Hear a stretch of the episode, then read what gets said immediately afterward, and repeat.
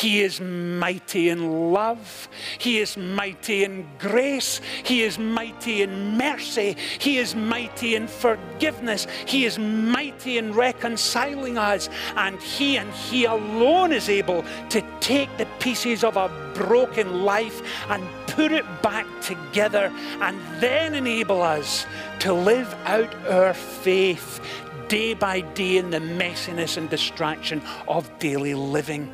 Welcome to First and Foremost, a weekly broadcast of First Presbyterian Church in the heart of downtown Greenville. Senior Pastor Richard Gibbons invites you to join us as we study God's Word together and discover what is first and foremost in our lives. If you have your Bible with you this morning, would you turn with me, please, to Isaiah chapter 9? And we're reading verses 2 through verse 6. Over the last couple of Sundays together, we have been steadily working our way through this passage in Isaiah. And today, of course, as you know, is the second Sunday of Advent. And so we're looking at the title, Mighty God. Begin in verse 2. The prophet Isaiah writes these words, and you'll find it page 1072, 1072. The people walking in darkness have seen a great light. On those living in the land of the shadow of death, a light has dawned. You have enlarged the nation and increased their joy. They rejoice before you as people rejoice at the harvest, as men rejoice when dividing the plunder. For as in the day of Midian's defeat, you have shattered the yoke that burdens them, the bar across their shoulders, the rod of their oppressor. Every warrior's boot used in battle and every garment rolled in blood will be destined for burning, will be fuel for the fire. For to us a child is born, to us a son is given, and the government will be on his shoulders, and he will be called Wonderful Counselor, Mighty God, Everlasting Father, Prince of Peace. Amen. And we trust that God will bless to us this reading from His holy word. 700 years before the birth of Christ, God is speaking to Isaiah. And he is giving him the inspired words for Isaiah to write down. And Isaiah writes down, For to us a child will be born. And he goes on to say what? To us a son is given, and he will be wonderful counselor, mighty God, everlasting Father, Prince of Peace. That's exactly what Isaiah is saying. And this morning, as we come to look at mighty God, even when we were reading it, I wonder if somewhere in the back of your mind you were kind of interrupting yourself by saying, Now, hold on a second. Mighty God? The child to be born is Lord God Almighty? Is that what Isaiah is telling us? Because if that's what Isaiah is telling us, that gives us thought for pause. And it gives us thought for pause in a number of ways. Because on a Sunday morning, when we have a baptism, or other occasions when we recite together the Apostles' Creed, we say, I believe in God the Father Almighty. Doesn't the Old Testament teach about the oneness of God, his singularity? Doesn't it have what theologians call a monotheistic focus throughout the Old Testament? And it absolutely does. And some of you are already mentally ahead of me here because you are saying, Richard, not only is Isaiah one of the major prophets, along with Jeremiah, Lamentations, Ezekiel, and Daniel, you are saying that when he is writing this, Isaiah knows all of that. So is he introducing a second God? Is that what's happening here? Because if he's introducing a second God, there's a problem because the Ten Commandments begin with a focus on one God. I am the Lord your God who brought you out of Egypt out of the land of slavery, and you shall have no other gods before me. And now it seems as if Isaiah is introducing a second God. What is going on here? Surely that's a contradiction. Well, Old Testament quite clearly has a monotheistic focus does talk, as we said moments ago, of the singularity, of the oneness of God. And it does seem as if Isaiah is sneaking in another God, someone who's yet to be born. How can he be God if he's yet to be born? What is going on here? Isn't it that self contradictory note? Well, not only is Isaiah one of the five major prophets of the Old Testament, Isaiah delights to write of God in terms of his magisterial splendor. God as sublime, so different, so utterly holy and righteous, perfect. What is it we say?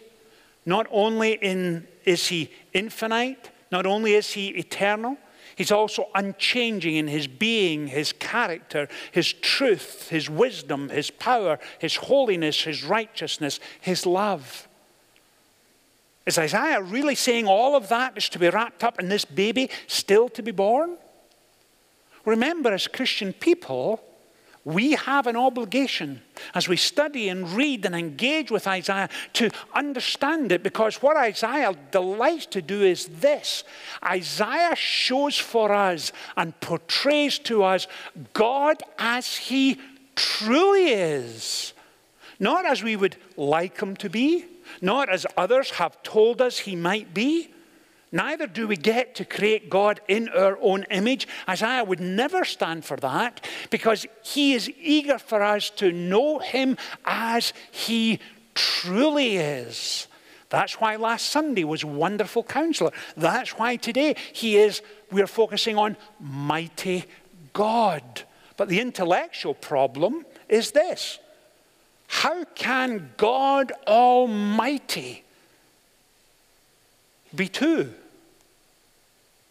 How is that possible? Well, if that's where you are in your mind, come with me, please. Put a marker in Isaiah chapter 9 and flick over to John's Gospel. And we're going to spend the rest of our time there this morning. And you'll find it on page 1645, page 1645. And you'll need that text open in front of you.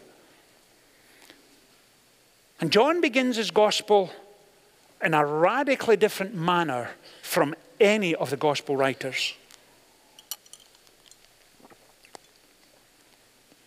John begins with familiar words. He starts his, his gospel the same way as the first book of the Bible. Genesis starts in the beginning, God. And John intentionally writes, In the beginning was the Word. And the reason John starts with those three words in the beginning is this John is writing in his early 90s.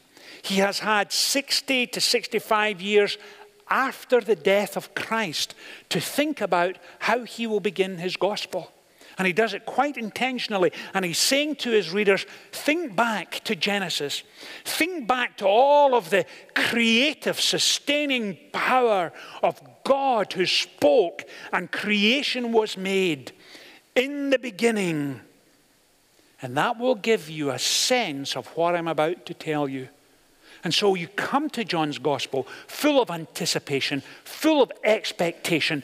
In the beginning, was the Word.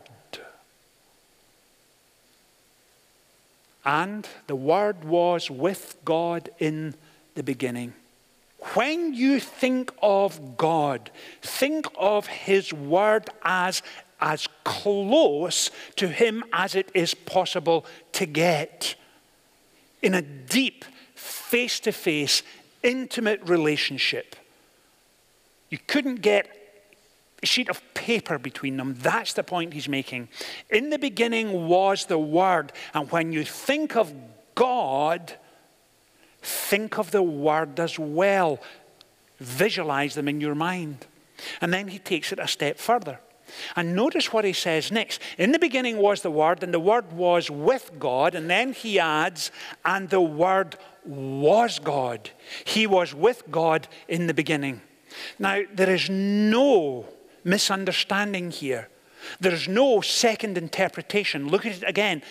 In the beginning was the Word, and the Word was with God, and the Word was God. God Himself.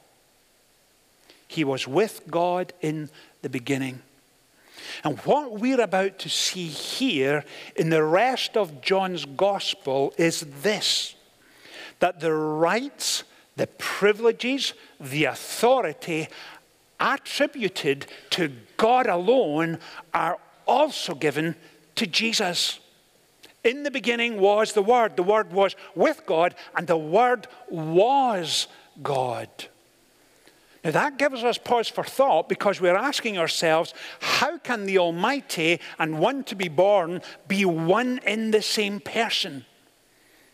Now, let me give you a quick history lesson here. Please forgive me for this. We're going to go a little deeper, and we may get so deep that we're moving to places you don't necessarily want to be in a Sunday morning because it can get a little confusing. But bear with me.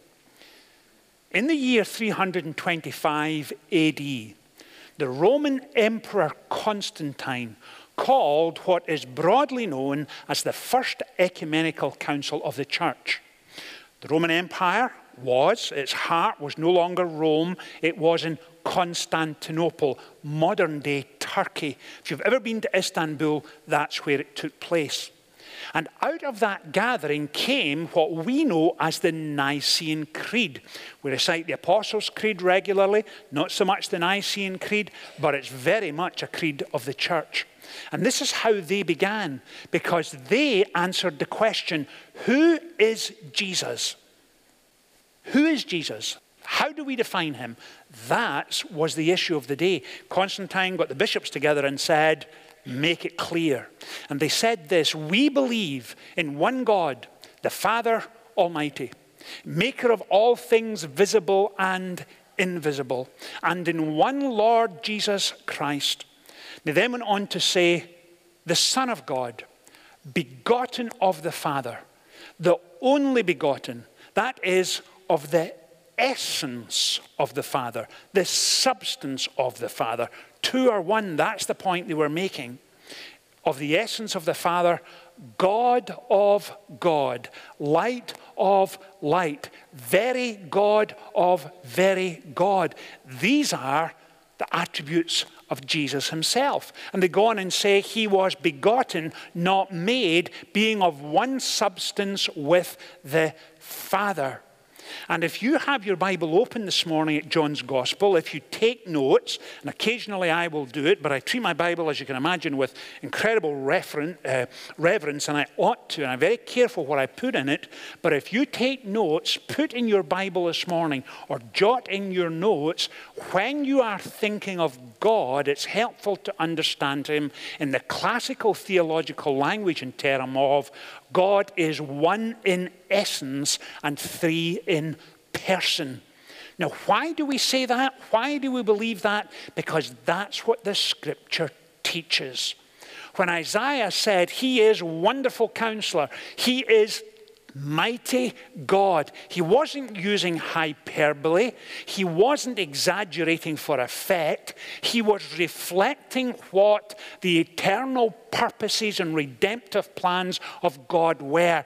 That God Himself would come into this world.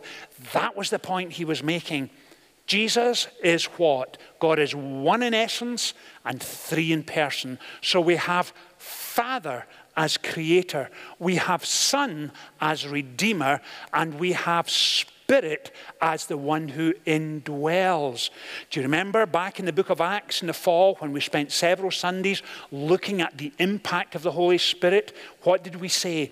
We said the same power that brought Christ back from the dead, the same moral and supernatural spirit now dwells within us.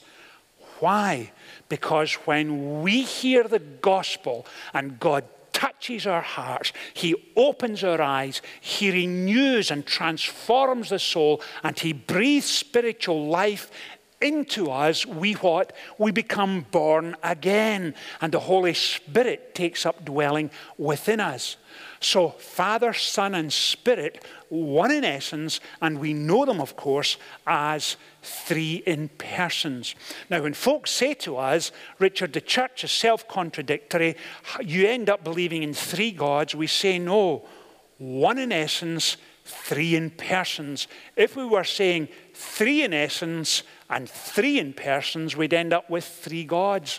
But the scripture doesn't teach that. It teaches one God one in essence, one in substance, very God of very God, true light of true light, but three in persons. In other words, we know him through Father, Son, and Spirit. Now, let me pause for a second and let me try and bring you back up from the deep. That's what, that's what Isaiah is telling us. I need you to pay attention because what I'm about to say is, to say the least, more than a little controversial, and I may, in fact, have to ask your forgiveness if I get a little excited. So please bear with me. If you've got a seatbelt, this is the time to put it on, okay? So that's where we're going. Over the last three to four months, as a nation, we have faced some incredibly difficult and challenging days. Natural disasters, hurricanes, and now, of course, forest fires in Southern California.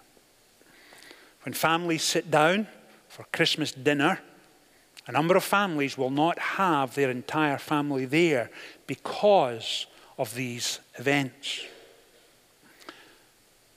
In addition to that, there have been acts of senseless violence in Las Vegas, and in First Baptist Church in Sutherland Springs, Texas. There was a shooting in a school this past Wednesday or Thursday out west, I think New Mexico. Violence, chaos, mayhem, it achieved nothing and was utterly selfish. Achieved nothing. Think of the hurt and pain those families will be going through, and for no good reason. Over the last three to four weeks, Hollywood personalities, television news anchors, television personalities, senators, and congressmen have resigned from their jobs because of inappropriate behavior in a working environment. Now, what on earth has that to do with Isaiah chapter 9? Well, here is the connection.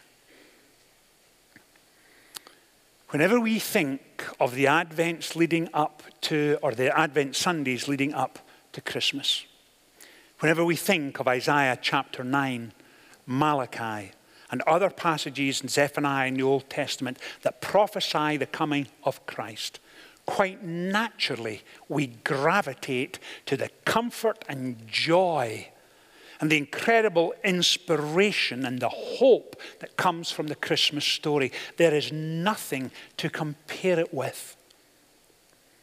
But when Isaiah talks of mighty God, Isaiah is telling us this. In the weeks leading up to Christmas, try to grasp the enormity of all that Scripture teaches. Do we capture the joy? Do we capture the comfort? Do we capture the love and grace and goodness of Almighty God coming to earth Absolutely. And we should, and we need to rejoice in it. But the scriptures also teach this that God came into this world to bring salvation to individual men and women, real people living real lives. And He does it by exposing us to His love. And when he exposes us to the light of his love, John captures it in the next couple of verses when he says this in verses 4 and 5 In him was life, And that life was the light of men.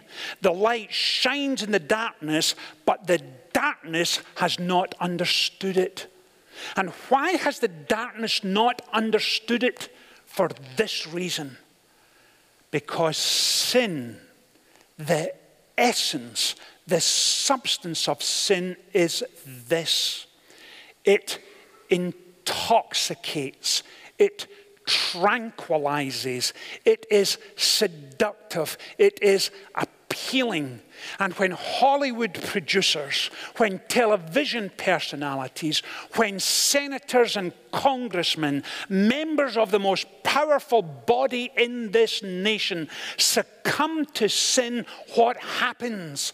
It is attractive and it is appealing and it tells them that they are large and in charge and what they're doing is not wrong.